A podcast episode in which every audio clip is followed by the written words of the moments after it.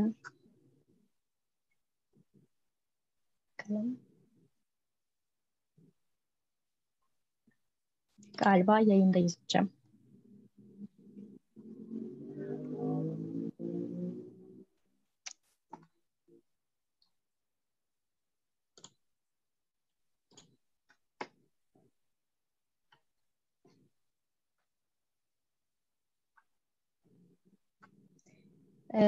Herkese merhaba arkadaşlar. Bugün masa başı seminerlerinin dördüncüsüyle karşınızdayız. Bugünkü konuğumuz Doktor Egemen İmre. Hocam, bizi kırmayıp katıldığınız için teşekkür ederiz. Ben teşekkür ederim. Benim için zevk. Hocam, öncelikle bize kendinizden bahsedebilir misiniz? Mesela işte Egemen İmre kimdir? Eğitim hayatınız nasıldı? Havacılığa ve uydulara olan merakınız nasıl başladı? Yavaş yavaş sizi tanıyalım. Ee, nereden başlayayım? Ee, aslında havacılık ilgisi çok önceden başladı. Ben çok küçükten beri e, uçaklara meraklıydım. Ee, hı hı. Maket yapıyordum falan filan ee, ortaokuldayken. Ondan sonra tabii e, bütün o yaştaki gençler gibi pilot olmak istiyordum ama şimdi hani fiziksel imkanlarımı da şey yapmak lazım. Yani işin yürümeyeceği belliydi. Pilot olamıyor işte. F on altı kullanacağım filandan. Ya bizden öyle şey çıkmaza geldim. Ne yapayım? Onun e, bir ikinci çözümü diyelim. E, havacılık mühendisi olmaya karar verdim. E, ODTÜ'ye gittim. doksan altı senesiydi. ODTÜ havacılık mühendisliğine girdim. O zamanlarda da havacılık uzay değildi. Sadece havacılıktı. iki bin bir yılında mezun oldum. O zamanlar uzay falan bir şey çok fazla aslında yoktu. Ama bir istisnayla uzay meselesinin nereden başladığını söylemem lazım. O zamanlar bugün TÜBİTAK Uzay diye bilinen yerin adı iki bin e, yılında e, TÜBİTAK Bilten'di. Ve o sırada bir grup deli insan oradaki ya bu uydu işini biz de yapabilir miyiz diye düşünmeye başlamıştı e, doksan dokuz yılında. Ben de orada e, iki bin yılının yazında staja kaldım. Muhtemelen kız arkadaşım falan vardı. E, şu an doğru hatırlıyorsam. E, Staj bulamamıştım. ODTÜ'nün içindeydi. Çok da işime geldi. Sonra baktım gerçekten de eğlenceli bir işmişti. Uydular var işte e, takım uydu yapıyorum, onu yapıyorum, bunu yapıyorum falan. Ertesi sene e, bu uydu teknoloji transferi programı e, BİLSAT diye bugün bilinen uydunun programında birilerinin dediler master'a burslu olarak yollayacağız. Çok fazla kişi de başvurmadı açıkçası. Ben de aradan sıyrıldım. E, master'a gittim. iki bin bir yılında İngiltere'ye master'a gittim. E, Surrey Üniversitesi'ne. E, BİLSAT yapılırken ben de orada master yapıyordum. Ondan sonra e, master doktoraya döndü. iki bin altı yılında doktoradan döndüm Türkiye'de ve TÜBİTAK Uzay'da çalışmaya başladım. O, o nedenle uzay meselesi biraz tesadüfen oldu. E, staj yapacak yer arıyordum. ODTÜ'nün içinde staj canıma minnet. E, her sabah kalkıp ASELSAN'a falan gitmek zorunda değilim derken derken e, tesadüfler insan hayatını belirliyor. iki bin altı yılına Anladım. geldik. Ondan sonra aslında şeye geçebilirim. Ee, hani sonrası ne oldu? Ee, eğitim hayatım. ee, master ve doktora e, benim yörünge mekaniği üzerineydi. Ee, gene e, hani ya biz bunu beceremiyoruz, biz hayatımız boyunca bununla mı gideceğiz diyenlere e, şey olması açısından. Benim dinamik dersim falan çok kötüydü. Ee, Yavuz Yaman hocam e, bir şekilde beni buradan duyuyorsa selamlarımı ileteyim. Çok kötüydü benim dinamik e, işi. Sonra gittim master'a. Hocama söyledim. Dinamiğin nasıl dedi. Kötü dedim. Yani benden iş çıkmaz. Öğreneceksin o zaman dedi. Ondan sonra kendimi nümerik analiz ve dinamiğin renkli dünyasında buldum. Sonra matematikten de anlamam doğru düzgün. Ondan sonra doktora bitti. Jüride kendimi idam mangası gibi dört tane matematikçinin karşısında buldum. O nedenle anlamadığınız işlerden zevk alabiliyorsunuz zamanla. Hiç ben bu işi sonsuza kadar yapacak mıyım diye endişe etmeyin. iki bin altı yılında İngiltere'de doktora bittikten sonra Türkiye'ye döndüm. BİLSAT uydusu o sırada aktif değildi ama RASAT projesini başlatmaya çalışıyorlardı. Ondan sonra iki bin altı yılında itibaren TÜBİTAK Uzay'da çalışmaya başladım. RASAT, Göktürk ne varsa bulaştım diyebilirim yani. Anladım hocam. Yani uzun bir süre çalıştınız ve bu süre içinde bayağı uydularla uğraşmışsınız. Evet. iki bin altıdan iki bin on sekiz Şubat'a kadar TÜBİTAK e, Uzay'daydım. Anladım. Peki yani yavaş yavaş TÜBİTAK Uzay'da çalıştığınız süre boyunca herhalde uydulara olan merakınız daha da arttı. Peki şey e, bir şey soracağım. Bu şu an Almanya'da bir şirkette çalışıyorsunuz. TÜBİTAK'tan oraya geçişiniz nasıl olmuştu? Yani oradaki hayatınız?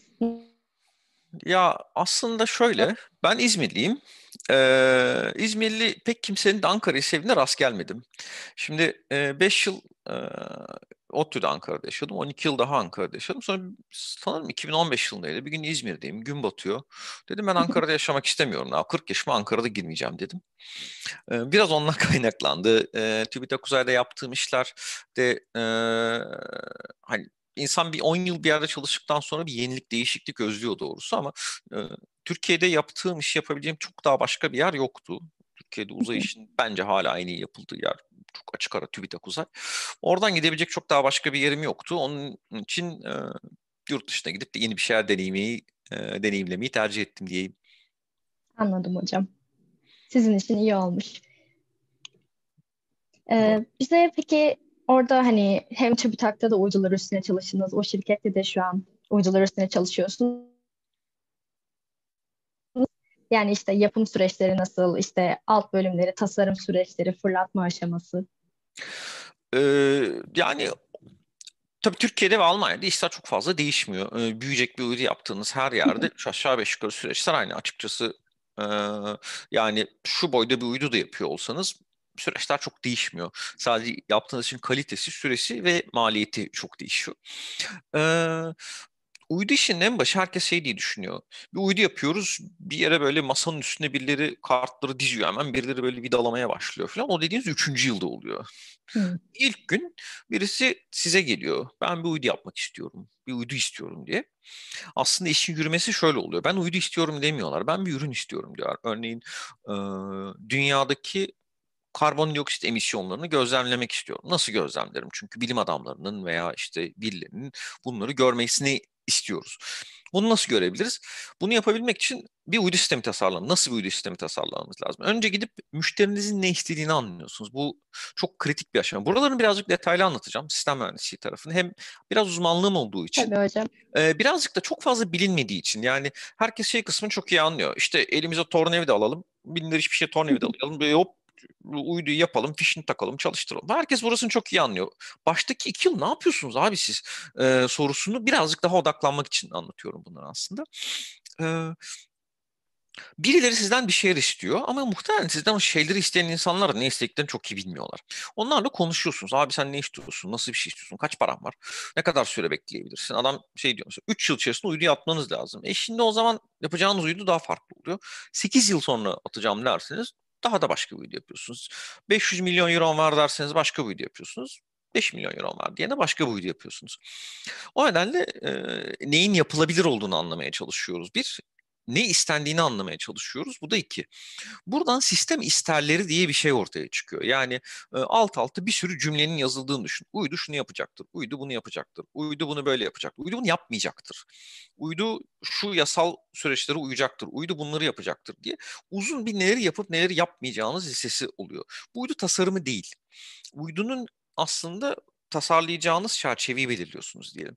Ondan sonra kağıt üstündeki tasarım aşaması başlıyor. Sistem mühendisliği tarafı. İşte üç uydu mu yapalım, beş uydu mu yapalım? Yaptığımız uydu böyle mi olsun, şöyle mi olsun filan. Bütün bu süreçleri e, geçirdikten sonra üst, diyorsunuz tamam üst seviyedeki uydu sistemi üç aşağı beş yukarı belli ama alt seviyeleri durup bunu detaylandırmamız lazım. Uçuş bilgisayarı şunu yapar ya falan diyorsunuz. Şimdi nasıl uçuş bilgisayarı lazım ki onu yapsın? Haberleşme sistemiyle çözeriz diyorsunuz. Sizin istediğiniz haberleşme sistemi hakikaten çözer, o kadar yüksek hızlara erişebiliyor mu? Ee, yani en başta biraz karikatürize ederek anlatıyorum. En başta bunları tabii düşünüyorsunuz bir noktaya kadar neyin yapılabilir olduğunu. Ama e, neticede alt sistemlere doğru detaylanarak bu gidiyor. E, işin sonunda birileri tutup uçuş bilgisayarının kodunu yazıyor. Birileri en ufak e, lehimleri yapıyor. O alt sistemlerin tasarımını yapıyor. Buradan nasıl söyleyeyim? En baştaki gaz ve toz bulutu olan uydudan çok çok detaylı bir uyduya doğru gidiyorsunuz. Ondan sonra bu kartlar hakikaten o kartların yığıldığı an geliyor diyelim. Gerçek öyle bir şey yok da. Kartları yığıyor birileri. Oradan yığından bir tane kartı alıp öbürküsüne takıyorsunuz, vidalıyorsunuz. Konektörlerini takıyorsunuz, test ediyorsunuz. İkinci kartı alıyorsunuz, ona bağlıyorsunuz. Üçüncü kartı. Bu şekilde uydunuz oluşuyor.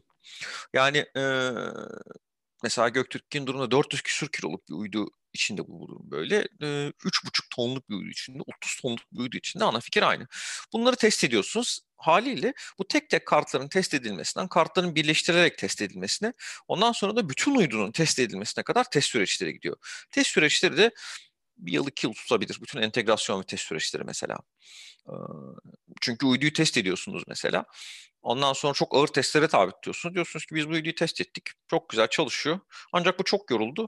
Bunu kenara koyuyorsunuz. Bir tane daha yapıyorsunuz bundan. Göktürk'te biz bunu yaptık mesela. Yeterlik modeli diye bir şey yaptık. Bu anlamda uyduların yapımı çok uzun süreçler alıyor. Ondan sonra fırlatma aşamasına geliniyor. Herkesin çok eğlenceli buldu. Çünkü herkes çok sever böyle patlasın, çatlasın bir şey, roketler uçsun falan. Kesinlikle hocam. Oo, oralara da herkes çok bayılıyor. Yani kimse düşünmüyor ki arkadaş o ana gelene kadar ne yaptınız? Hiç kimsenin uğrunda değil. Aa roket, uuu herkes şey oluyor. Bizim ekip de öyle. Bizimkiler de farklı. Uuu roket falan. Abi senin yaptığın iş daha karışık. Ee, sallamıyor kimse yani. Herkes için başkasının yaptığı iş sihirli. Neyse. Fırlatma bölgesine uydunuzu yolluyorsunuz. Ama sadece uyduyu yollamıyorsunuz. Bütün test ekipmanlarını, şunları, bunları, e, orada yiyeceğiniz ton balıklarını. Çünkü genellikle bizim arkadaşlar şimdi e, Çin'de fırlatma vardı. Çin yemeklerin herkesin midesi kaldırmıyor. Herkes çok da yemek istemiyor.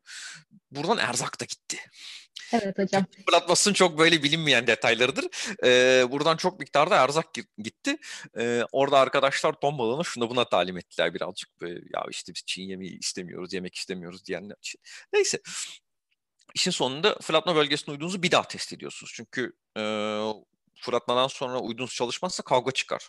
Fırlatıcı diyor ki vallahi benlik bir durum yok abi, ben attım, sıkıntı yok yani. Siz diyorsunuz ki abi senin yüzünden oldu, çok titreştirdin uyduyu falan. O tür şeyler olmasın diye uydu son dakika test ediyorsunuz. Ondan sonra diyorsunuz ki tamam uydu çalışıyor. Fırlatıcının üstüne koyuyorsunuz, kapatıyorsunuz fırlatıcıyı. Fırlatıcının yakıtı dolduruluyor. Ondan sonra fırlatma yapılıyor. Fırlatma yapıldıktan sonra işler bitmiyor.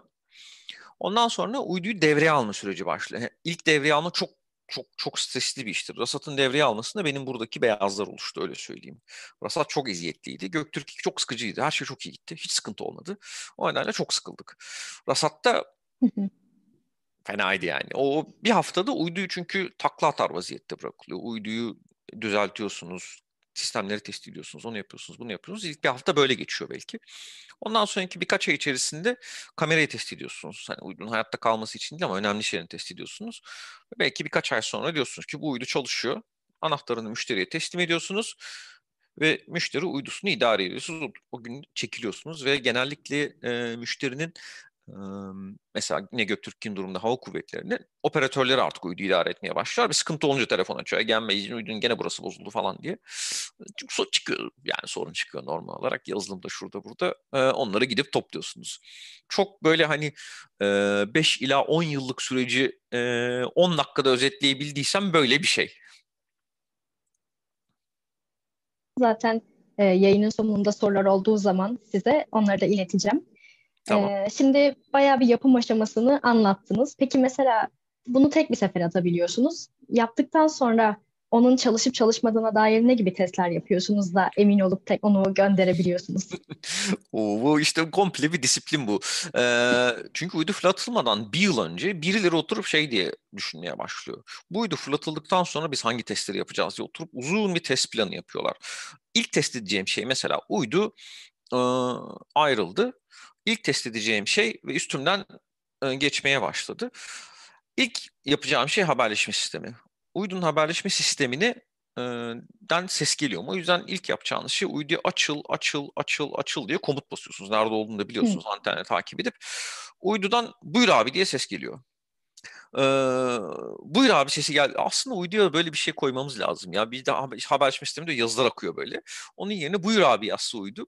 Daha bir şey, neşe elde ederiz diye düşünüyorum ama neyse. Ne yazık ki benim espri anlayışımı her zaman müşteriler sevmedi. Böyle işte albaylarla falan konuşuyoruz. Bazıları çok tatlıydı, bazıları bu herifler mi yapıyor lan biz bu işte noktasına geldi. Pek anlayamamışlar. Yani şeydi bu e, şey var e, diyorlar ki bu adam ciddiyetsizse bu adamın iş ciddiyeti yoktur. Bunun yaptığı ne yazılımdan iş çıkar ne uydudan iş çıkar, hiçbir şeyden iş çıkmaz falan e, noktasına geliniyor. İşin ciddisi e, uydu size buyur abi diyor. Sesi duyduysanız uydudan e, sizinle konuşmaya başladıysa umut vardır. O zaman ikinci yaptığınız şey uçuş bilgisayarını ne alemliğe bakıyorsunuz. Ayrıldıktan sonra uçuş bilgisayarı açılmış oluyor muhtemelen ve o kendi işlerini yapıyor. O zaten belli bir hazırlık noktasına geliyor. Eğer gelmediyse iş kötü. Değilse uçuş bilgisayarı çalışıyorsa hemen e, uydu takla attığı müddetçe. Şimdi biz uydularımızı yere baksınlar diye tasarlıyoruz genellikle. Bütün uydular böyle değil ama bir tane tasarım yönelimi olur. o tasarım yönelimini oturtursanız, tasarımı doğru yaptıysanız, uyduda ne sıcaklık sorunu yaşarsınız, ne güç üretimi sorunu yaşarsınız. Bütün bu asgari işlevselliği tutturursunuz. Yani kamera çalışmaz mı? Ya, ya hallederiz. Ama uydunun sıcaklık ve gücünün olması çok kritik. O nedenle hemen arkasından bakacağım şey, uydu yönelimini doğru biliyor mu? Yani nereye baktığını. İkincisi, bunu kontrol edebiliyor mu? Tepki tekerleriyle kontrol ediyoruz biz genellikle uyduyu. Tepki tekerleri de sağlam durumdaysa uyduyu yere bakar hale getiriyoruz. Bunu yaptıktan sonra uydunuza hiçbir şey olmaz. Güç de üretirsiniz, gücü de depolayabiliyorsunuz. Hemen arkasından bakacağım şey, güç ne alemde? Pil voltajı nasıl? Uydunun sıcaklıkları nasıl? Soğuk uyduyu ısıtabilirsiniz, gücünüz varsa. Ama soğuk ve gücü olmayan uyduyu hiçbir şey yapamazsınız. Çünkü yapılacak hiçbir şey yok. Bir ara RASAT'ı fırlatmadan sonra uydu e, çok soğumuştu. Biz e, yerli geliştirilmiş uçuş bilgisi olan Bilge'yi ısıtıcı olarak açtık. Bilge'yi yapan arkadaşlar saçbaş oldular. Bize haber vermeden niye bizim uçuş bilgisayarımızı çalıştırıyorsunuz? Bir, dünyanın en pahalı ısıtıcısı, milyonlarca liralık bir ısıtıcı olarak kullandık. Böyle on beş watt uyduyu ısıttık falan. Ee, bu anlamda bu testler yapılıyor. Uydunun sağlamlığını, nasıl söyleyeyim, hayatta kalmasını e, garanti altına aldıktan sonra o testlerle artık ondan sonra daha yan meselelere bakıyoruz. Yedekli sistemler çalışıyor mu? Uydunun gene RASAT Göktürk örneğinde kamerası çalışıyor mu? Çalışıyorsa ne kadar iyi çalışıyor? Ne kadar hassas çalışıyor? Ee, titreşim sebebiyle kamera zarar görmüş mü falan. Bütün bunları çok uzun süreçlerle test etmeye başlıyorsunuz. Dediğim gibi ilk bu yönelim yönelim bir hafta. Ama kamera, yedeklilikler, uydudaki acil durum prosedürlerinin hepsinin test edilmesi birkaç ay sürebilir mesela.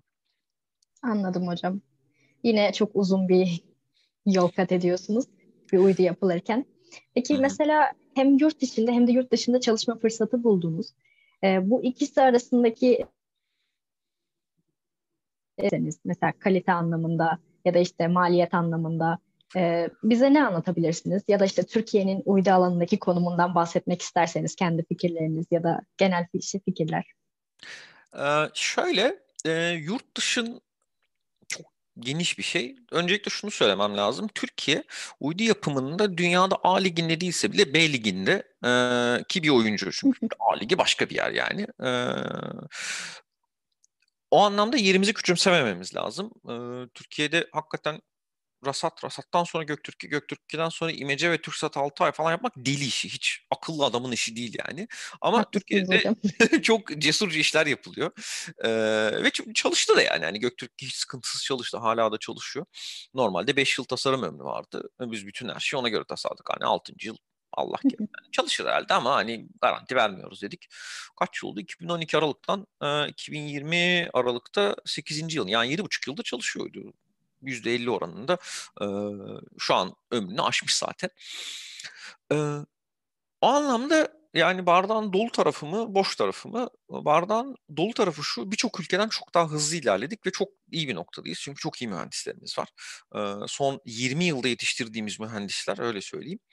E, yirmi yirmi beş yılda yetiştirdiğimiz mühendisler sayesinde biz çok hızlı bir başlangıç yaptık. O konuda hep şu örneği veriyorum. Biz İngiltere'ye gittiğimizde E, teknoloji transferi kapsamında sene iki bin bir. Bizim arkadaşlar hemen uydu eğitim vermeye başladılar. Ee, o esnada Nijeryalı bir ekip de geldi. Onlara e, Microsoft Office eğitim vermeye başladılar. Uydu eğitiminden önce. Sonra Nijerya ekibi e, evine döndü. Cezayir ekibi vardı, evine döndü.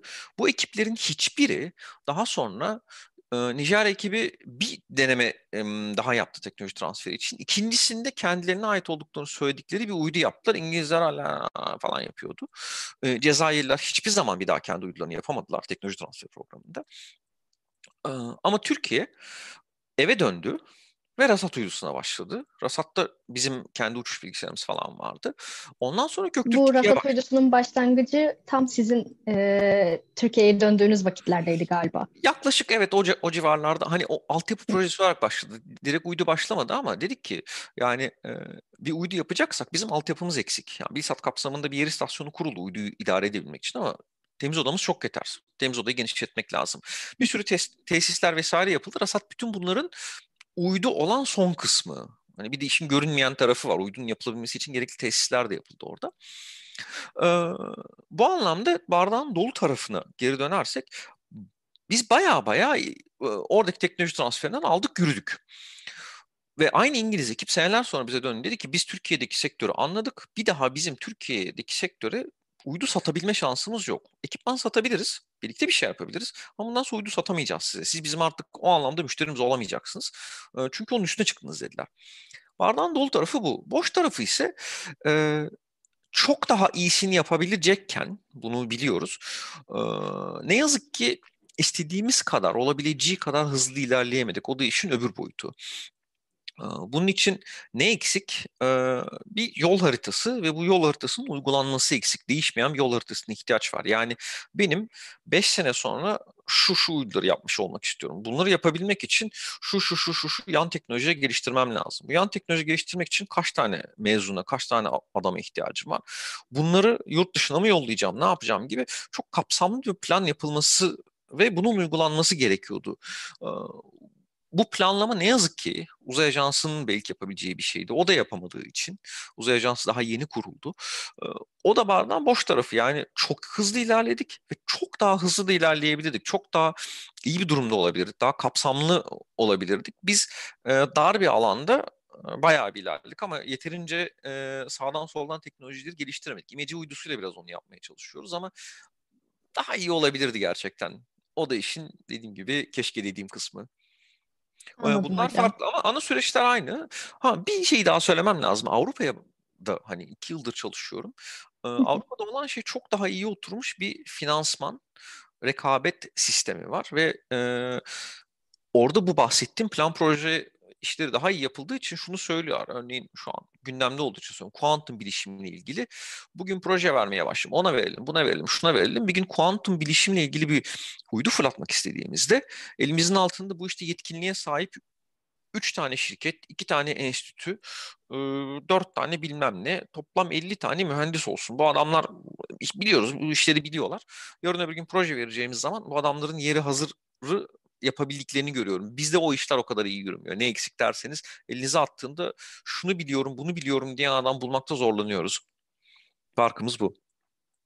Anladım hocam. Yani aslında eleman var ama neye elini atacağını bilmiyor mu diyorsunuz? Az sayıda eleman var. Bir de, hah, o da çok güzel.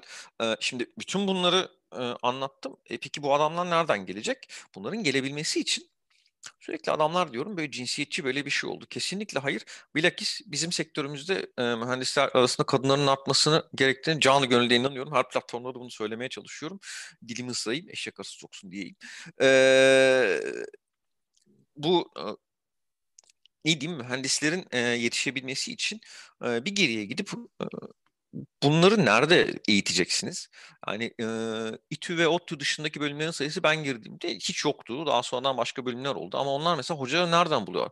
Hiçbir fikrim yok. Çünkü Türkiye'de uzay işini anlayan akademisyenlerin sayısı da çok az. Yani aşağıya doğru geldiğinizde bu uyduları yapacağız.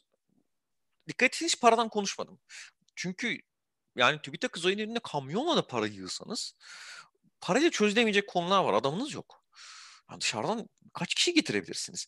O nedenle bu bir planlama kapsamında on yıl, yirmi yıl, otuz yıllık süreçlerde çözülebilecek şeyler. En ciddi eksikliği olan şeylerden birisi açıkçası yetişmiş insan gücü. Evet hocam, haklısınız. Yani bizim Türkiye olarak daha gelişmemiz gereken çok daha konu var. Yani daha kendi uydumuzu fırlatamıyoruz mesela. Ee, ama en azından güzel uydular yapabiliyoruz. Sizin de dediğiniz gibi yıllardır çalışan. Fırlatma işine de geliyorlar. Ee, evet. RoketSan var, Delta var, o işlerle ilgilenen. Evet, e, en son denenen testlerde başarılı olmuşlar. e, onu herhalde... Mesela bundan önce yapılan uydular, işte Göktürk, RASAT, BİLSAT gibi farklı yerlerden fırlatıldı. Mesela bunların fırlatılacağı ülkeler nasıl belirleniyor? Ya da özel olarak nereden fırlatılacağını nasıl anlatsam? Mesela RASAT'ın nereden fırlatılacağı belli, BİLSAT'ın nereden fır- fırlatılacağı belli. Bu nasıl bir anlaşmayla oluyor arka planda? Ya şimdi o konu eğlenceli bir hikaye. Göktürk döneminde... E, Anlatın hocam. Ya Göktürk, şimdi Twitter'dayım da ben de. Ama tabii hani Göktürk askeri uydu, gizli seviyesinde gizli. Yani hani bir şeyini anlatamazsınız. Şimdi e, Göktürk iki uydusu Çin'den fırlatılıyor. Birileri tuttu şey diyor, Türkiye... Göktürk iki uydusunu Çin'den fırlatarak mesaj veriyor. Başka birileri çıktı Twitter'da. Çin Göktürk iki uydusunu Çin'den fırlatarak mesaj yürüyor. Sizin uydunuzu sadece ben fırlatabilirim. Adınızın Göktürk'ü olması falan önemli değil falan diye. Herkes böyle şu öküz altında sürekli bir buzağı arama durum var. Oysa şimdi TÜBİTAK Uzay bir kamu kurumu. Şimdi kamu kurumu olduğu için son derece sıkıcı kanunlara bağlı. Kan, kamu ihale kanununa bağlıyız. Şimdi nasıl oluyor? Fırlatıcı nasıl belirleniyor? İhaleyle belirleniyor. Kamuya altı yüz ton pirinci nasıl alıyorsanız fırlatıcıyı da aynı şekilde alıyorsunuz. BİLSAT e, fırlatması e, BİLSAT uydusunun satın alınırken onunla birlikte alındı. Çünkü zaten e, tek başına fırlatıcı BİLSAT için satın alınmadı. Bir sürü uydu gidiyordu. Onu da oraya koydular. E, Kosmos roketiyle BİLSAT fırlatıldı.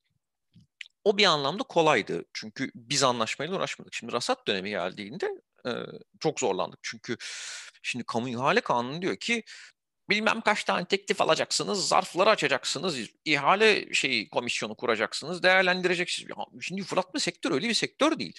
Ee, ikinci fırlatmalar için siz gidiyorsunuz adamlara. Abi yeriniz varsa bizim uyduyu da fırlatalım. Bir kenara sıkışır. Ya abi altı üstü çamaşır makinesi ebatında uydu doksan beş kilo bir şey yok falan.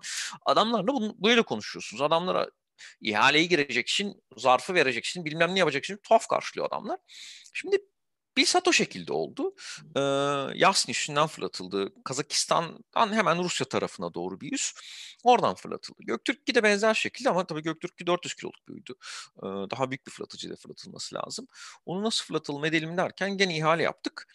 Ve ihalede en düşük teklifi Çinliler verdi. Teknik olarak da iyiler.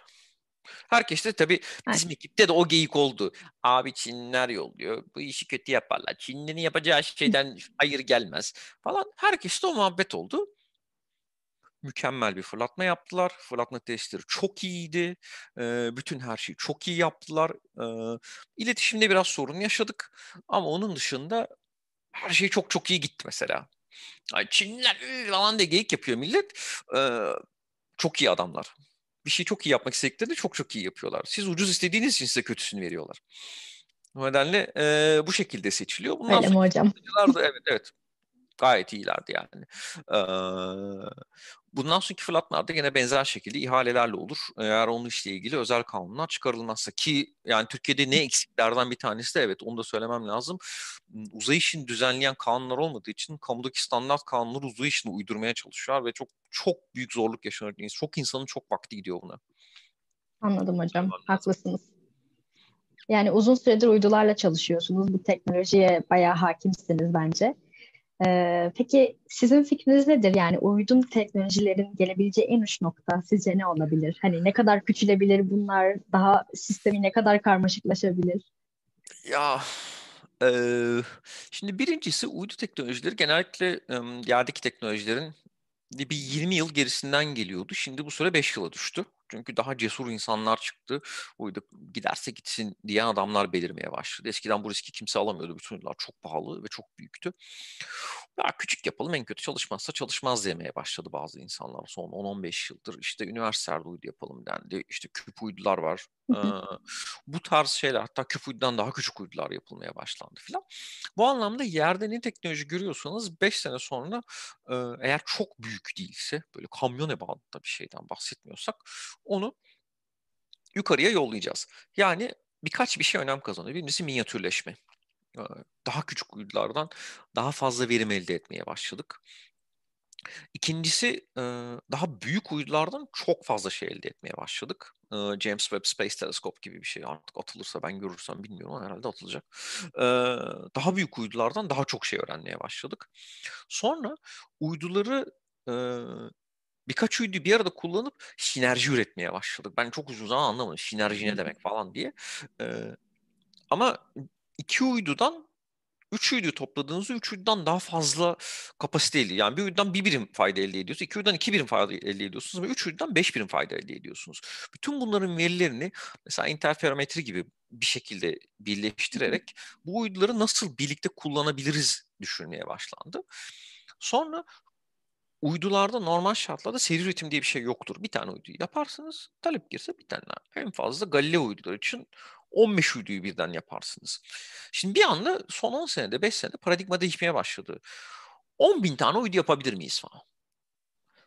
Yani bizim sistemimiz buna kesinlikle hazırlıklı değil. Süreçler hazırlıklı değil. Uyduyu yapalım. Buraya test edelim. Sonra şu testleri yapalım. on bin tane uydu yaptığınızda böyle bir şansınız yok. Seri üretime gidiyorsunuz. Robotlarla falan yapıyorsunuz. Normalde uydunun yapılması çok el emeğine dayalı bir şeydir. Ama böyle yapamazsınız.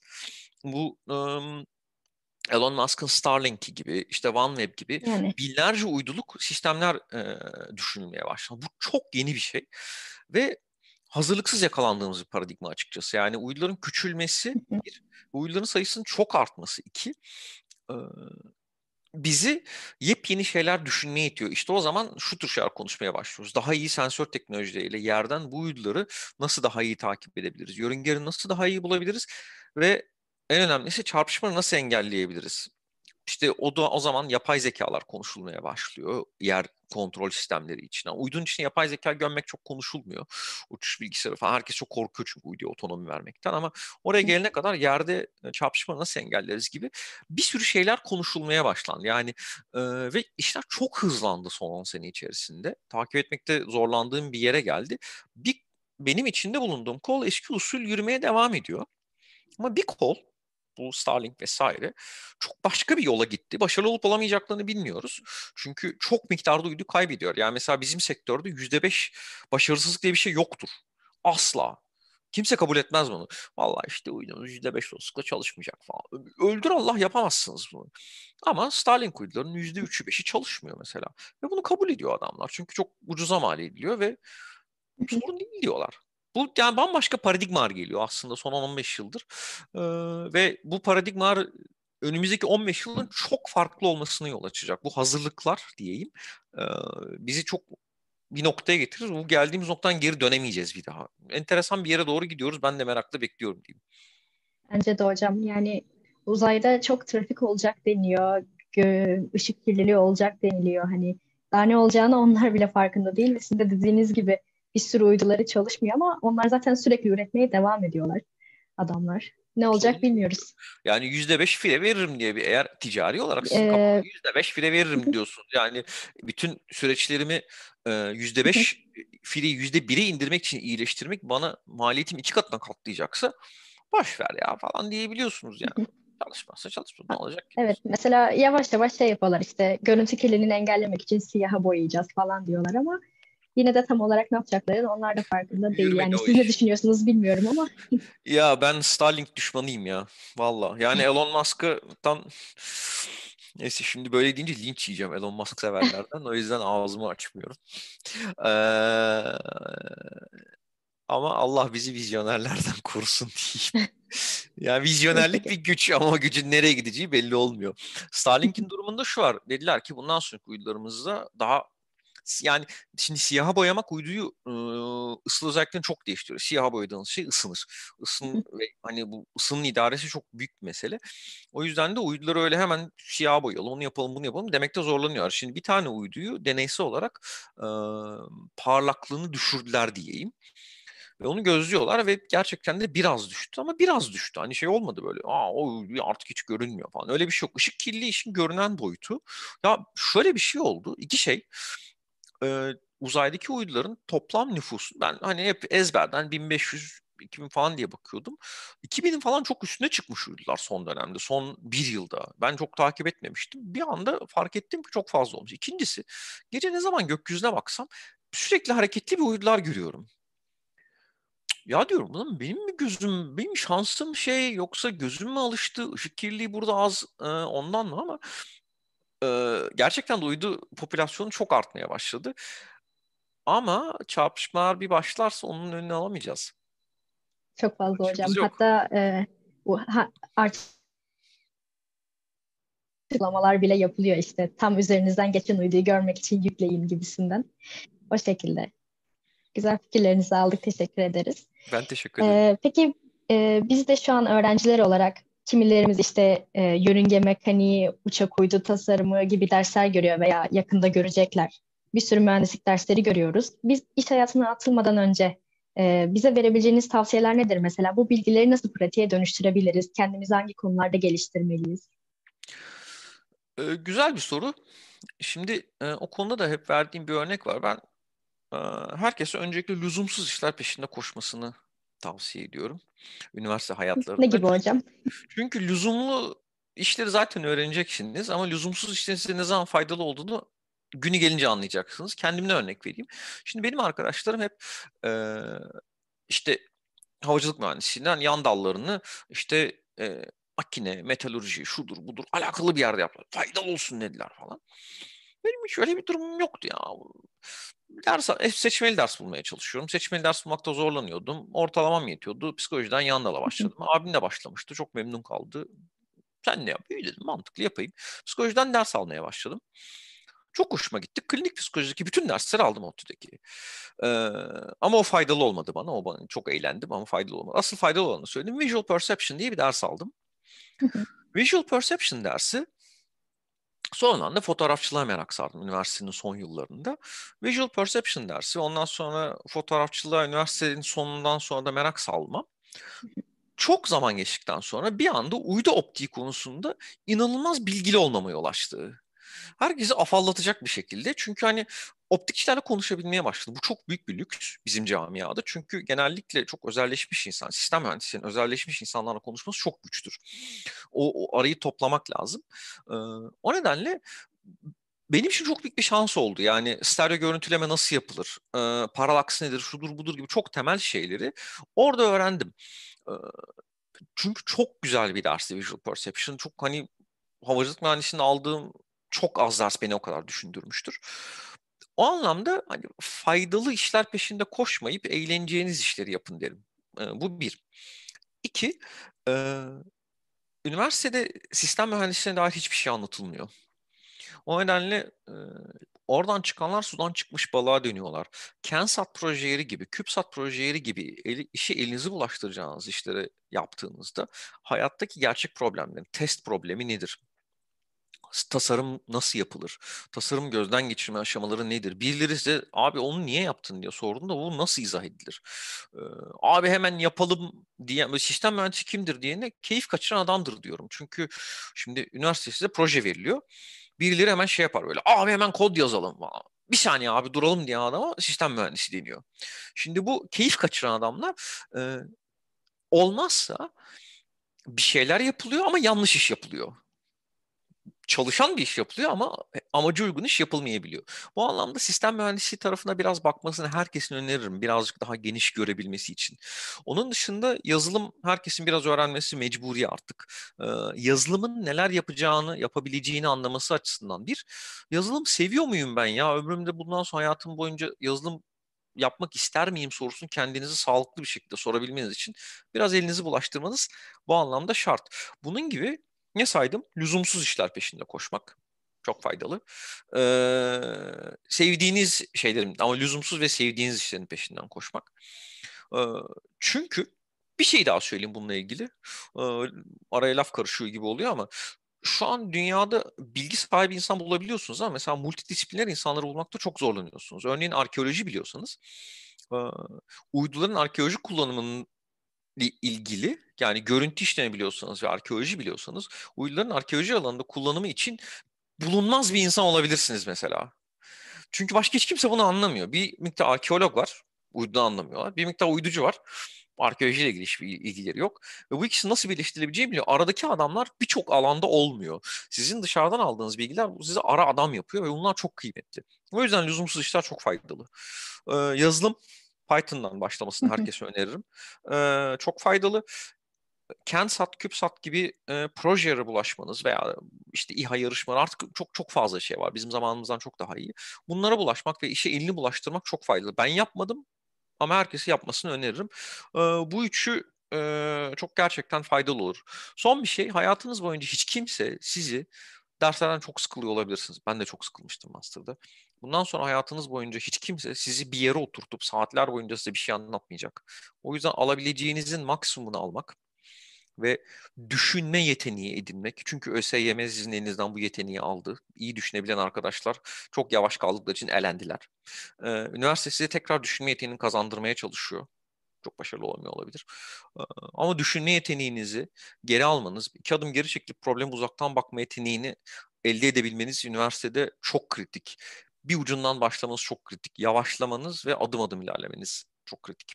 Hı hı. Çok yaşlı amca gibi bir tavsiye verdim. Çok da tiksindim kendime. Yok hocam, estağfurullah.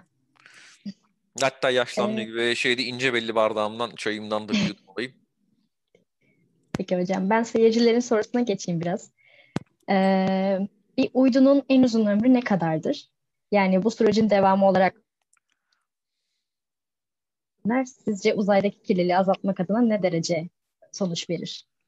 Ee, soruyu anlayamadım. Sesiniz bir gitti geldi. Ee, şeyi anladım. Ee, bir uydu ne kadar uzun çalışabilir? Hı hı. Ee, bir de bu kirliliği, e, uzay çöplerindeki kirliliği temizlemek için çalışan yöntemler, işte geliştirilen yöntemler ne kadar sonuç verir sizce? Vermez. Vermez mi diyorsunuz? Anladım hocam. Söyleyeceğim niye e, vermediğini, ama önce şuradan başlayalım. Bir uydu ne kadar uzunsa dayanır. Siz ne kadar dayanmasını istiyorsanız ve mühendisliğin en temel öğrenilecek e, cümlesi şudur. Abi sana ne lazım? Yani sanayide duyduğunuz bu cümle, e, her ortamda duyduğunuz bu mühendislik hayatınızı kurtaracaktır. Abi sana ne lazım? Bana kırk yıl çalışacak uydu mu istiyorum diyorsunuz. Şimdi o sizin tasarım hislerinizi çok değiştiriyor. O anlamda kırk yıl çalışacak uydu yapmak çok zor bir iş. Ama e, soğuk savaş döneminde yapılan uydular kırk yıl çalışanları var. Bizim yaptığımız uydular beş yıl e, yaşamak üstüne tasarlanıyor. Mesela Göktürk gibi uydu. Pilini ona göre tasarlıyorsunuz. Çünkü pili aynen sizin cep telefonunuzun pili gibi yavaş yavaş ölüyor. E, şarj oluyor, deşarj oluyor, şarj oluyor, deşarj oluyor, yavaş yavaş ölüyor. Biz pili ona göre boyutlandırıyoruz mesela. Hani ya beş yıldan fazla yaşamaz herhalde diye, ama hani oraya marj koyayım, buraya marj koyayım, şuraya marj koyayım, aman bozulmasın, aman sıkıntı çıkmasın marjlarıyla birlikte bir anda bir bakmışsınız ki aşırı iyi bir tasarım yapmışsınız. Türkçesi pahalıya çıkmış. E, bu bir şey. TürkSat gibi uydular on beş yıl çalışmak üzere tasarlanıyor mesela. yirmi iki yıla kadar da yolları var. Evet. Şu anda mesela insanlar şunları duyuyorlar. Bazı uydular, NASA'nın yaptığı bazı uydular görevden alınmalarına rağmen kendi kendilerine aktif hale geçiyorlar ve yayın yapmaya başlıyorlar. Çünkü bulunabilmeleri için ben buradayım, ben buradayım, ben buradayım diye bir sinyal yayınlıyor. Birileri tutup bunları dinlemeye başlıyor. Aa bu uydu ayıldı falan diyorlar. Çünkü mesela güneşi görünce, güneş panellerini görünce tekrar sistemler ayağa kalkabiliyor. Veya Voyager'lar var. Hala Voyager iki'den galiba güneş sisteminin öte yanına, güneş sisteminin dışına çıktı mı çıkmadı mı konusunda kavga yürüyor şu an. Güneş sistemi nerede biter konusunda daha doğrusu kavga yürüyor, ama hani sizin benim için çok uzak bir sayılabilecek noktada Voyager var ve hala çalışıyor. altmış dokuz'da mı ne fırlatıldı yanlış hatırlamıyorsam. kırk yedi yıl çalışacak uydu yapmak bambaşka bir şey. Çok başka bir kafa gerektiriyor ve çalıştı yani. Şanslı, e, radyasyon uyduları mahvediyor. E, uzayda güneşten uzaklaştık, radyasyondan da uzaklaşıyoruz, o yüzden radyasyon azalıyor, ama o anlamda çok çok faydalı e, bir şey. Hani radyasyondan uzak kaldım, o halde iyi abi, o zaman bu uydu birazcık daha çalışma şansına sahip diyebiliriz. Güneşe gidecek bu uydu kırk yıl çalışsın nereden, o iş çok zor mesela. O iş şöyle, uzay çöpüne geleyim. Şimdi uzay çöplerinde mesele şu. Hayatta her şeyde olduğu gibi burada da soru parasını kim ödeyecek noktasına geliyor. Hani kim kirlettiyse o ödesin. Finans problemleri. Yani birçok şirket şey diyor.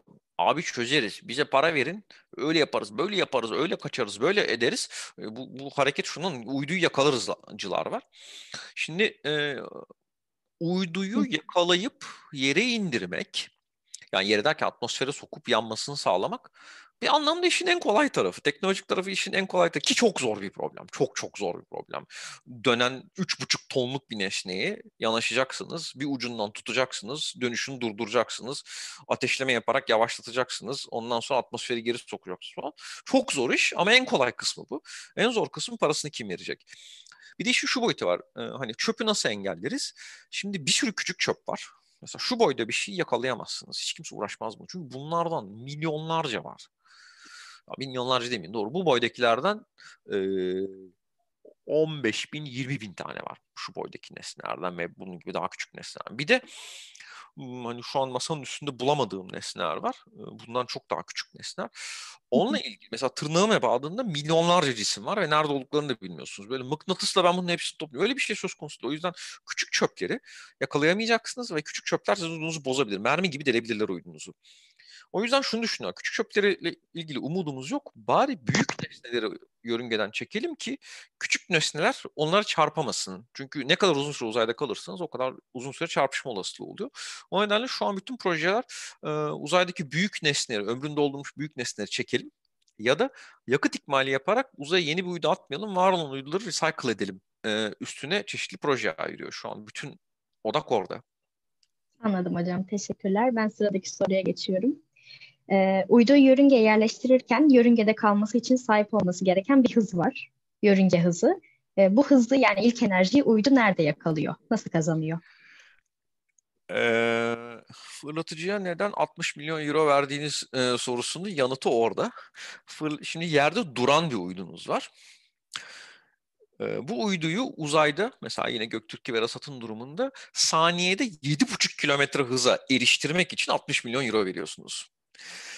Bütün numara o. Yani e, çünkü roket yerden fırlıyor.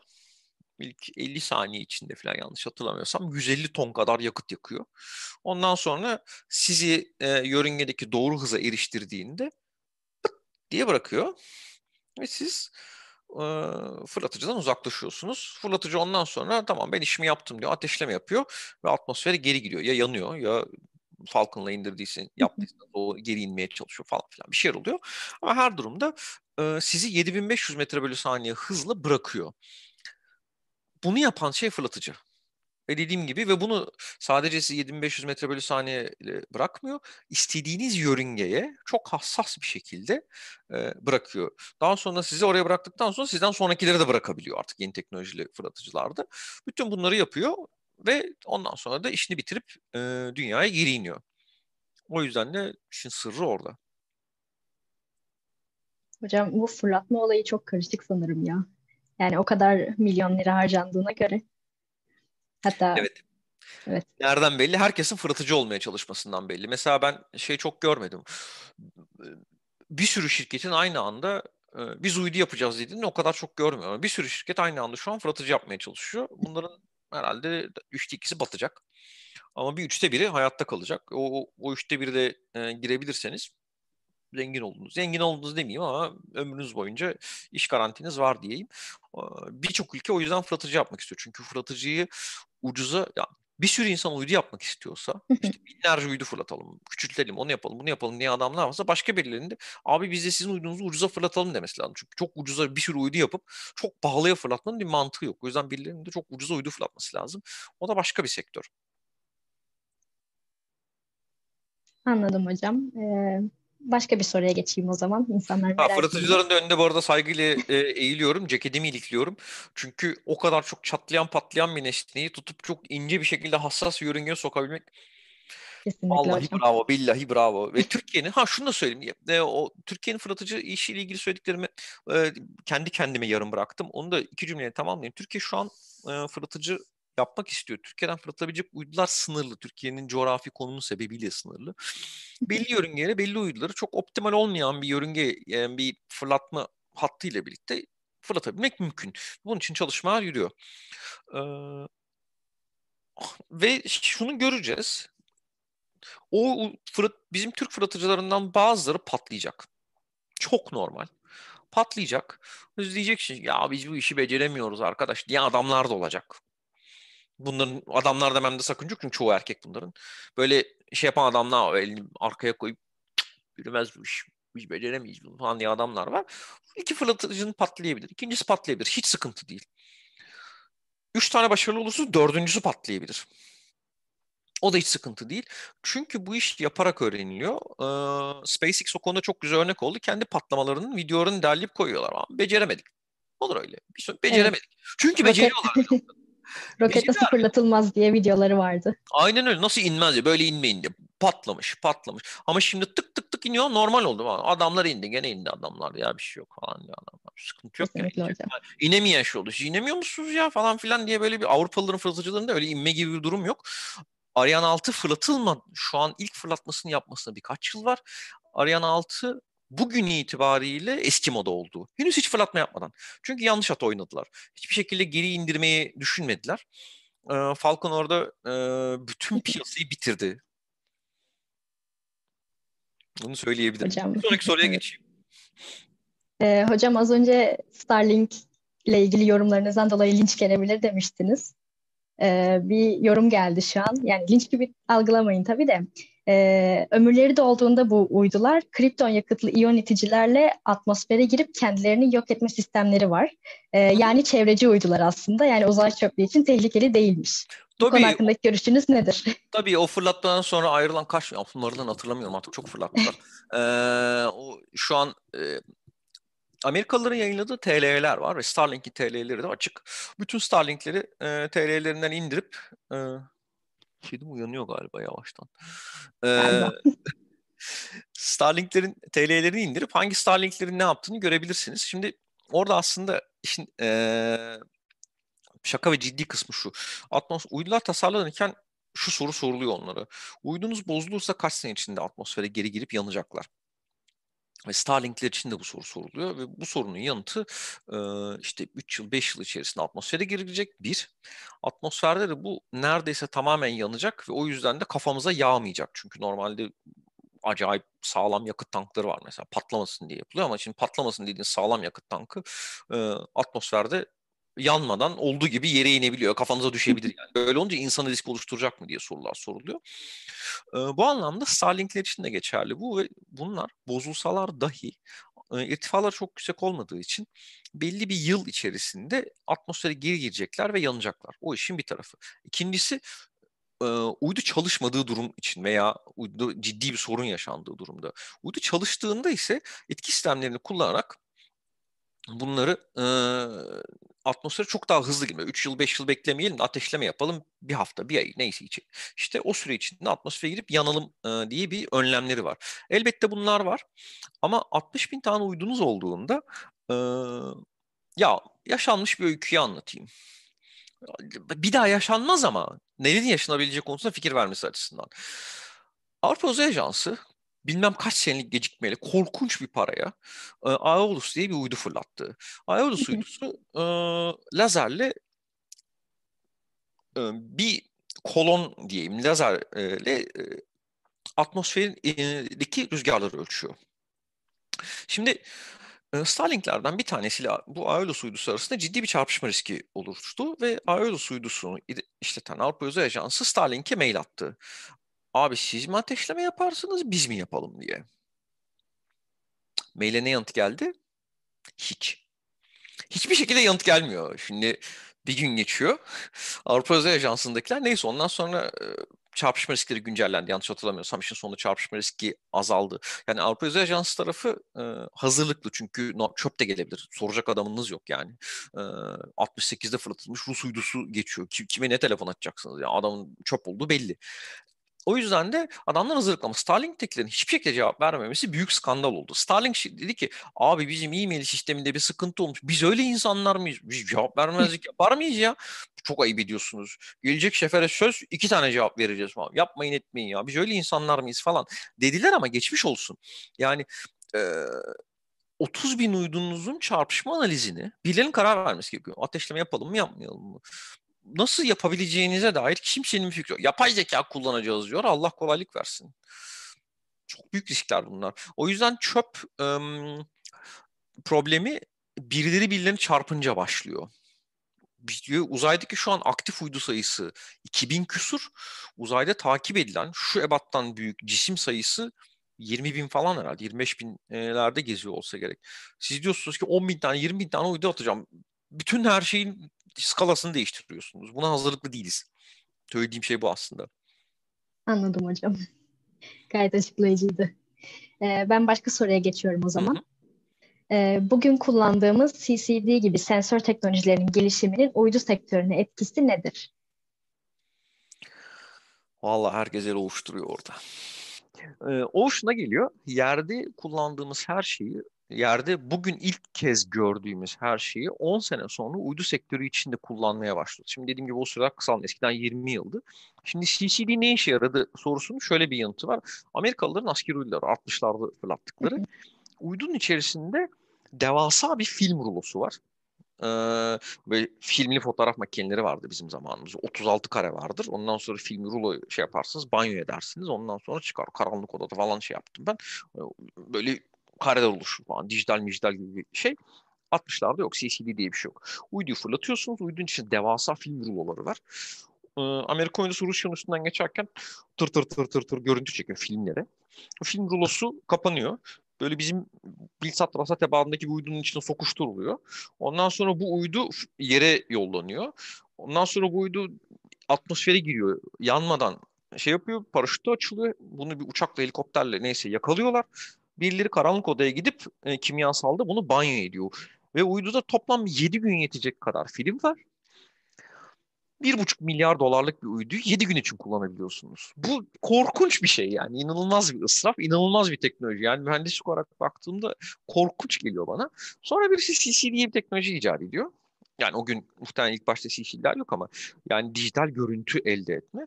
Görüntüyü dijital olarak kaydedip yere e, basabiliyorsunuz. Bu inanılmaz bir teknoloji e, şey getiriyor. Çünkü bütün bu sistemler, film rulosu, dönen zımbırtılar, yok yere yollayalım, şeyi açalım, böyle paraşütler açılsın, helikopterle yakalım. Bütün hepsi bitiyor bir anda.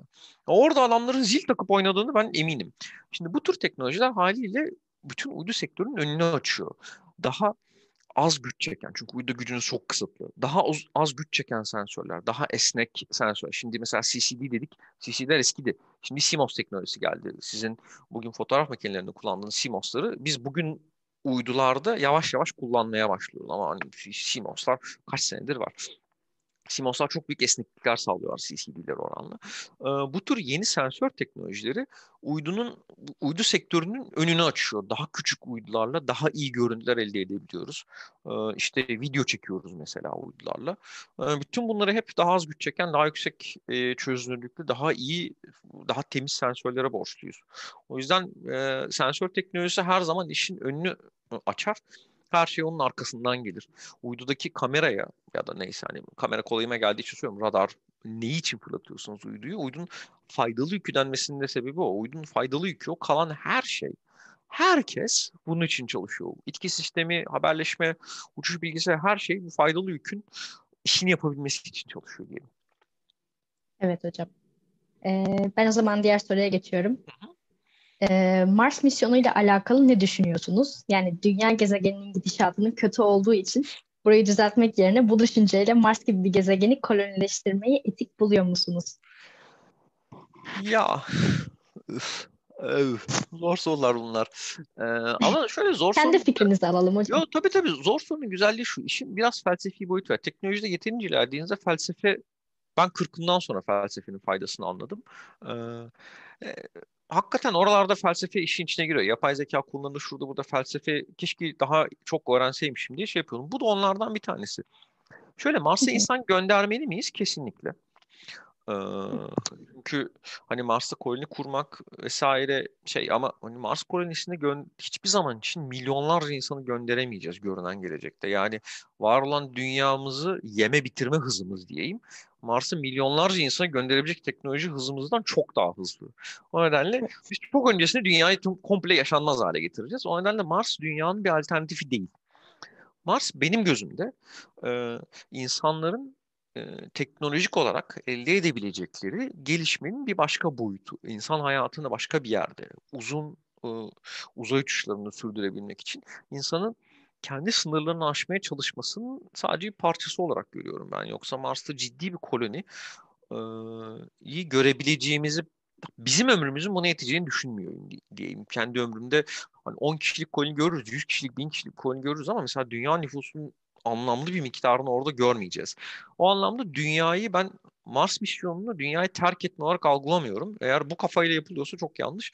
Çünkü Mars dünyanın alternatifi hiçbir şekilde değil. Bizim dünyayı e, acilen toparlamamız gerekiyor. E, yaşanmaz hale gelmemesi gerekiyor. Mars bunun kesinlikle alternatifi. Ne Mars ne de Ay ne uzayda bir uzay üssü bunun bir alternatifi değil hiçbir şekilde. Bence de hocam. Ee, diğer soru şu. Avrupa'dan baktığınızda Türkiye'nin yatırım yapmasını önereceğiniz yeni nesil uzay teknolojileri ne olabilir? Ee, bu da güzel bir soru.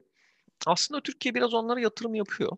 Ee, ama daha geniş kapsamlı olarak ve daha derli toplu yapılması lazım e, diye düşünüyorum. Mesela e, biz RASAT'ta ve Göktürk'te kamerayı komple aldık.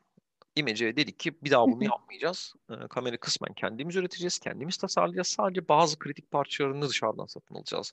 Çünkü bir sonraki kamerada onları da yerli olarak üretmeye çalışacağız. O anlamda sensör teknolojileri çok kritik. Ee, Türkiye'nin geriden gelmesinin çok ciddi bir avantajı var.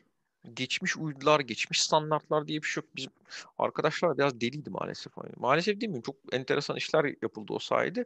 Geçen gün okudukları makaleyi bugün uçuş yazılımına koyuyorlardı. Avrupa'da adam delirir yani. yani bilmem kaç yıl boyunca test edilmemiş, bilmem ne olmamış bir şey. Yani nasıl olurdu bir şey yok. Bizimkiler gibi abi nefis bir şey yok. Hemen algoritma koyalım falan. Biz Eclipse'de yaptık yer istasyonunun yazılımı. Java'da Eclipse'de falan yaptık. Makalesi falan da var. Gizli bilgi değil bu. Ee, ondan sonra millet olur mu lan öyle şey falan dedi. Sonra biz tabii çalıştırdık falan. Çalıştı etti. Her şey çalıştı. Ee, uydunun uçuş yazılımı var mesela. Hani uydudan görüntüler indirdiğiniz yazılım. Komple torrent yazılımı arayüzüne sahip. İşte böyle yüzde yüz doluyor falan. O yüzden zamanında torrent kullanmış olan herkes o yazılımı hemen alıp kullanabiliyor falan böyle. O öyle güzel işler yapmıştık falan. Neticede e, bu tür teknolojiler, ondan sonra makaleye bizimkiler gittiğin, bir konferansa gittiklerinde hiç makale falan diye Avrupa akıllarına gelmemiş. Eclipse'e nasıl geçeriz diye Avrupa Uzay Ajansı düşünüyordu. Acaba yapabilir miyiz? Ulan biz kaç yıldır çalıştırıyoruz zaten. Bir, bir numara yok ki veya dosya temelli operasyonlar vardı. Avrupa şu an nasıl geçeriz ya? Allah'ım çok büyük bir dönüşüm falan diyor. Bizim bütün uydular on senedir öyle çalışıyor yani. Bir şey yok ki. Ne var ya? Evet. Nerede ettiniz ki falan diyoruz. Şimdi böyle olunca Türkiye çok hızlı ilerleyebiliyor. Ee, yeni teknolojilerle hani var olanı takip etmek yerine, iki adım geriden gelmek yerine bir sonraki birazcık delice, başarısız olma riski olan deneysel uydular yapabilirsek e, etki sisteminde şu an bir şeyler yapmaya çalışıyoruz. E, bu kriptonlu etki sistemi dedikleri, bizden onlusunu yapıyorduk ama kriptonda kullanılabilir. Bir etki sistemini şu an iyon motorunu e, Hall effect raster diyeyim bizimkiler geliştiriyorlar. Uçuş bilgisayar teknolojisinde e, hiç fena değiliz. E, Birçok elektronik modülü geliştirebiliyoruz. Haberleşmede bir miktar yememiz gereken e, ekmek var e, doğrusu. Hani iyiyiz ama orada ilerlenmesi gereken şeyler var. Radar teknolojisinin uzaya uygulanması lazım. Aslında belki de şunu da söylemek lazım. Türkiye savunma ve teknoloji endüstrisi içerisinde bayağı iyi bir e, yapılanma üretti.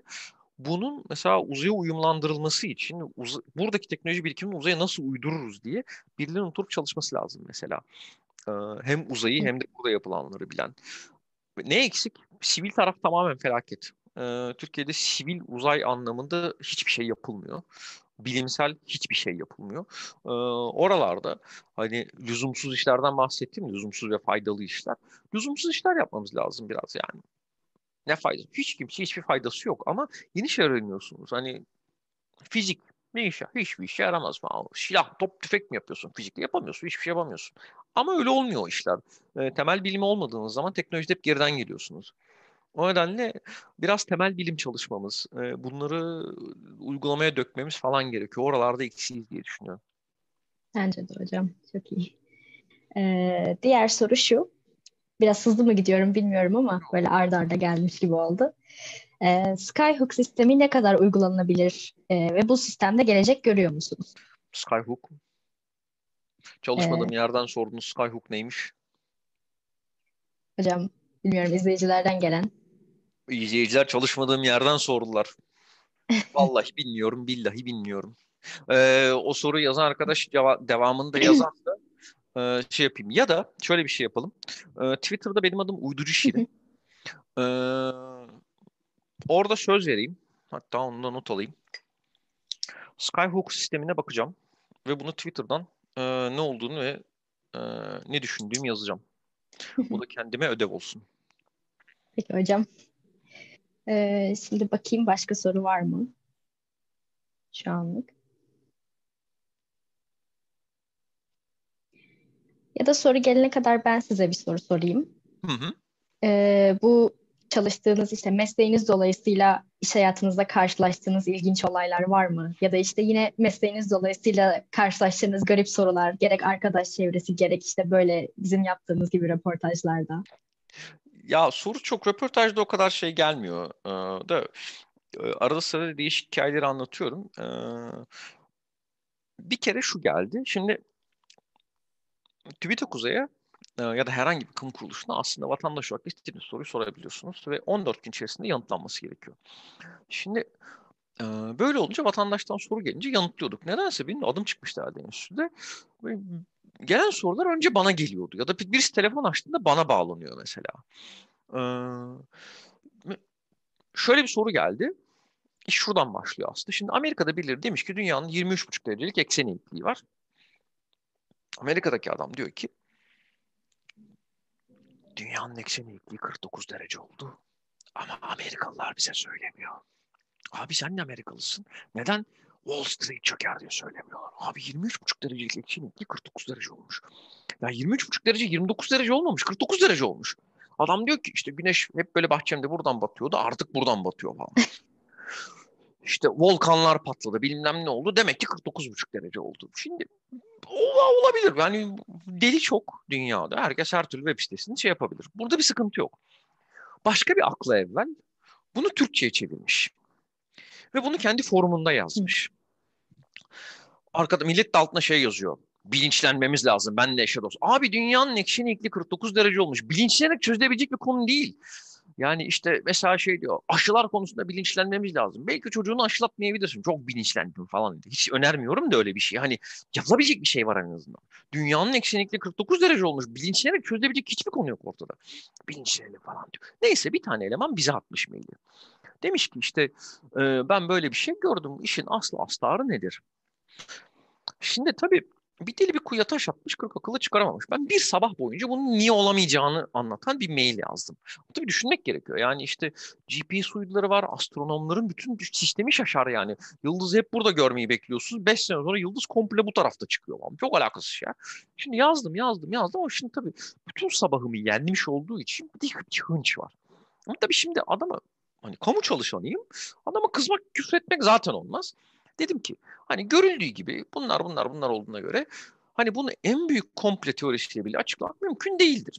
Ancak eğer ki böyle bir durum gerçekse TÜBİTAK Uzay'da bu komple teorisinin kritik bir bileşeni olacağı için bizden alacağınız bilgiler güvenilir olmayacaktır. Saygılarımla Doktor Egemen İmre, uzman araştırmacı bilmem ne bilmem bütün sıfatlarımı falan şey yazdım. Adama yolladım. Şüphe tohumlarını ektim. Hani olmaz ama eğer olursa zaten ben size söyleyemezdim dedim. Adamdan yanıt geldi. Teşekkür ederim yanıtınız için. Şimdi ben dedi işte Galata tarafında oturuyorum dedi. Bizim evin arasından ofisin diyor işte arasından şey görünüyor. İki tane bina görünüyor diyor. Binaların arasından deniz görünüyor. Ama bir süredir diyor deniz daha fazla görünmeye başladı diyor. Konu komşu da gelenler de öyle söylüyorlar diyor. Ee, şimdi düşünüyorum ulan iki tane bina var. Hani yan çevirdim. Gene deniz aynı deniz. Hani elevci kırk dokuz dereceye şaştık. Hani bir şey yok. Öndeki binaların arası açılmış. Bence dedim hani bir sonraki İstanbul depreminde çıkarmayacak karşıdaki binalar. Benim çıkarttığım sonuç bu oldu. Neyse o tür durumlarda bu tür yanıtlar müdür yardımcısına da bir gider. Adam bir baksın abuk subuk yanıt vermeyelim. Kurumu zor durumu düşünmeyelim. Çünkü hani mühendisler her zaman düşünemeyebilir. O durumlarda bizim müdür yardımcımızdan Egemenci bu adama artık daha fazla şey yapmayalım, cevap vermeyelim. Hani çok sıkıntı olursa bir soru daha sorarsa bakarız falan diye durduruluyordum. Sonra bir tane şey geliyor mesela nokta virgül olmayan işte güneşin arkasında ne var? Güneşin arkasında karanlık mı var? Karanlık varsa başka ne var diye. Sorular sorular sorular geliyor. Nokta virgül yok. Aha dedim. Aha aha aha. Bu yani, yani çok paranoid şizofren. Ona da şey geldi Egemenciğim hiç girmeyelim yanıt vermeye falan. Çünkü çıkamayız. Bir de ondan sonra şu gazeteye düşersin. Yani hiç girmeyelim buraya. TÜBİTAK'lılar bilmem ne yazdı falan. TÜBİTAK Uzay'dakiler dedi ki bilmem ne olmuş falan. Çıkamazsınız. Kamu kuruluşunun bir ağırlığı vardır. Öyle her şeye her yanıtı verilmez yani. Evet bir de medyaya yanlış yansırsa kötü. Evet. Ee, hocam o az önce bahsedilen e, Skyhook sistemi de kanca ile çöpleri tutan sistemmiş hocam. Ha. O şekilde. Sevgili işimden çay rica ettim. Ee, Skyhook kancayla ya hmm. çöpleri tutuyor. Yani birkaç tane sistem var çöpleri tutmak konusunda. Birincisi ağ atalımcılar var. Ee, hani çok basit bir deney düzenini uzayda yaptılar. Ama hani o çok gerçekçi bir düzenek. Tamam eyvallah yapılmış olması güzel ama. Bu ağ atalım tayfası var. Uyduya yapışalım tayfası var. Şimdi ağ atarken bir tarafını kırabilirsiniz, çöp üretiyorsunuz. Uyduya yapışalımcılar var, uydu size gelip dönüp çarpabilir. O da çok sıkıntılı. Kanca atalımcılar, uydunun bir tarafını kırıp dökebilirsiniz. Ee, Skyhook'a hakikaten bakacağım. Ee, hani şu an aklımda yok. Ama mesela yeni nesil uydularda Avrupa Uzay Ajansı, bu çok gizli bir bilgi değil çünkü hani web sitesine de girip bakabilirsiniz temel isterleri. Artık şey ise o, kulp istiyor uyduya. Uyduda bizim gerekirse yakalayabileceğimiz, uydu kontrolden çıkarsa işte çöp haline gelirse falan, yakalayıp şey yapabileceğimiz, uyduyu indirebileceğiniz bir kulp çevresini e, görsel işaretler, bilmem neler, şunlar bunlar ve geometrisini çok iyi bildiğimiz, kolaylıkla yakalayabileceğimiz sistemleri artık Avrupa uydularında standart hale getirmeye başladı. Zaten şunu geçiyorum, uyduda e, yirmi beş sene, yani uydu ömrünü bitirdikten sonra atmosfere geri girmesini sağlayacak kadar yeterli yakıt da var. Bunu da söyleyeyim, ama uydu bozuldu, etki sistemi çalışmıyor falan, şudur budur bir şeyler oldu. Hemen indirip aşağı indirecek bir sisteminiz bulunuyor. Anladım hocam. Ee, ben son bir soru daha sorup yayını artık yavaş yavaş kapatmaya geçeceğim. Ee, hocam birisi e, şöyle bir soru sormuş. Ee, Almanya'da tarım eğer kullanılıyorsa Türkiye'de de tarımda uydu teknolojileri yakın bir gelecekte kullanılabilir mi? Türkiye'de tarımda uydu teknolojileri kullanılıyor. Böyle bir soru gelmiş. Evet, Türkiye'de tarımda uydu teknolojileri kullanılıyor. Ee, hatta şimdi işin iki boyutu var. Çok oturmuş şirketler Ee, tahmin etmeyeceğiniz kadar tarımda uydu teknolojilerini kullanıyorlar. Bunun için kullandıkları ama açık bilgi olduğu için Sentinel iki uydularının e, bütün Avrupa'ya yayılan, ya, Avrupa, özür dilerim Avrupa'ya yayılan değil mi? Bütün dünyaya ücretsiz olarak dağıtılan, sizin de gidip indirebileceğiniz sürekli e, çekilen görüntüler var. Çok yüksek kalitede görüntüler bunlar. Çok yüksek çözünürlüklü anlamında değil ama zaten tarımda çözünürlüğe ihtiyaç çok. Başka şeyler arıyor onlar. E, bu anlamda tarımda e, Türkiye'de şu anda uydu teknolojileri kullanılıyor. Bunun yanı sıra Göktürk iki uydusu da, yani kendi uydularımızda tarımda deneysel bazı projelerde kullanılıyor. Bizimkilerin makaleleri falan da bakıp bulabilirsiniz. Ee, TÜBİTAK Uzay'ın e, Gezgin TÜBİTAK Go.tr ve Blog Gezgin TÜBİTAK Go.tr diye iki tane adres var. Gezgin TÜBİTAK Go.tr'de RASAT'ın görüntülerini indirebilirsiniz. Blog Gezgin e, Go.tr'de e, blog gibi bir şey var. Yani RASAT ve birazcık da Göktürk'ten çekilen görüntülerle birazcık görüntü okuryazarlığının artırılabilmesi için bizim e, hani bizi izleyenler de diyelim. Görüntüleri bizimkiler, TÜBİTAK Uzay'dakiler yayınlıyorlar. Evet hocam Or biz, e, pardon biliyorum ama e, gitmiştik bir kere TÜBİTAK Uzay'a, kulüpçe bir gezi düzenlemiştik. Orada da bize bu web sitelerinden bahsedilmişti. Hı-hı. Yani o RASAT'ın o modelini falan da yakından görmüştük. Çektiği görüntüleri de görmüştük. Bayağı Hı-hı. güzeldi hocam. Evet, çok eğlenceliydi. Bize uydu emanet edilince... şey olmuyor.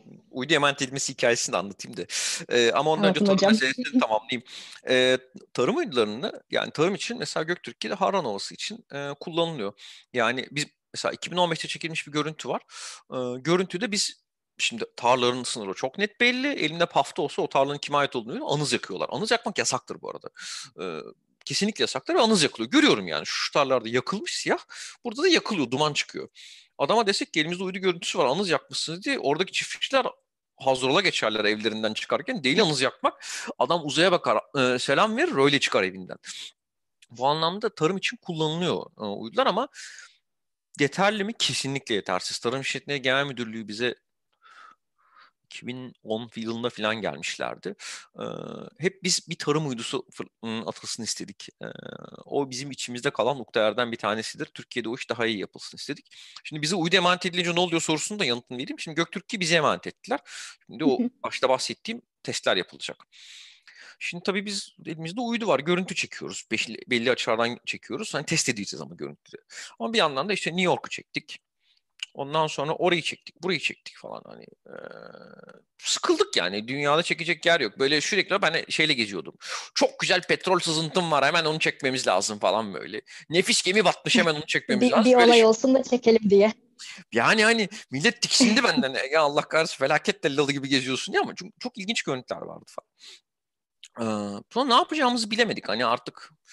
Uyduyu döndürelim, Uluslararası Uzay İstasyonu çekelim dedik. Yani döndürelim derken işte bizim altımızda kalıyor. Biz yani altı yüz seksen kilometredeyiz. Uluslararası Uzay İstasyonu o esnada üç yüz elli dört kilometrede. E, altta geçeceği zamanı bir kere denk getirdik, ıskaladık. Bir kere daha yaptığımızda, çünkü Uluslararası Uzay İstasyonu yönü çok yüksek hassasiyet bilmiyoruz. İkincisinde mesela denk getirdik. Seneler sonra bir daha canımız sıkıldı. Aman çekelim dedik, bir daha çektik falan. E, o anlamda biz hani uydu emanet ettiğiniz zaman e, işin sonunda... buraya geliniyor. Ee, ne yapacağımızı bilemiyoruz. elli birinci bölge vardı. Ha, dedik ya orayı da çekelim. Çekilemez dediler. Çektik elli bir. Hiçbir şey yoktu yani. Yani tabii ki her şey hangarların içinde. Hiçbir şey göremiyorsunuz yani. Öyle bir ne gibi bir şey görülebilir ki? Ee, ama çektik yani. Yani dışarıdan çok bir olayı yok ama. Yok. Ama ne oldu? elli birinci bölgeyi de çek. Şimdi yarın mesela Allah'tan artık çalışmıyorum. Ee, yarın haber. TÜBİTAK'lı mühendis Amerika'nın, gözümüz Amerika'nın üzerinde dedi. elli birinci bölgeyi bile çekiyoruz dedi falan diye. Yarın gazetede lak diye bunu görürsünüz. O yüzden e, ne konuşmaya dikkat etmem lazım. Kamu çalışanı şeyini kaybetmişim biraz. Hassasiyetini, bir langur lungur konuşuyorum, onu kaybetmişim. Hocam teşekkür ederiz. Çok keyifli bir yayındı bizim için. Benim için de öyle. Ben teşekkür ederim. Hocam söylemek istediğiniz son bir şey varsa e, alalım. Ee, son bir şey şu. Şimdi e, arkadaşlar, özellikle dinleyenlerin çoğunun e, havacılık uzay bölümlerinde olduğunu düşünüyorum. Size o dayınız, havacılıkta, hele de uzayda para yok diyen o dayınız var. Biliyorum o dayıyı. Bende yoktu Allah'tan. Ee, ama o, o dayı hepimizde var. Ona inanmayın. Havacılık mühendislerinden, özellikle üniversitelerden, havacılıktan mezun olan, uzaydan mezun olan hiç kimse aç kalmamıştır. Sektörde çalışmamayı seçenler vardır. Ama e, çalışıp da aç kalan yoktur. Hiç canınızı sıkmayın. Kesinlikle iş bulacaksınız. Ama e, kendiniz de arada iyi yetiştirmeyi unutmayın ki işe başladığınızda sudan çıkmış balığa dönmeyin. Söyleyeceğim şey bundan ibaret. Kötü bir tercih yapmadınız. Tercihinizin arkanızın, arkasında durun. Teşekkür ederiz hocam. Ben teşekkür ee, ederim. Evet, dördüncü masa başı seminerimizin de sizinle birlikte sonuna geldik hocam. Ee, sevgili izleyicilerimize de teşekkür ediyoruz katıldıkları için. Ve eğer diğer yayınlarımızı izlemediyseniz İTÜ U M K YouTube kanalımızı ziyaret edebilirsiniz. Ee, ayrıca e, diğer seminerlerden de eğer bir sonraki dönemde haberdar olmak istiyorsanız bizi sosyal medyadan takip edebilirsiniz. Instagram, Facebook ve Twitter'dan. Teşekkür ederiz. Ben teşekkür ederim. Hoşça kalın.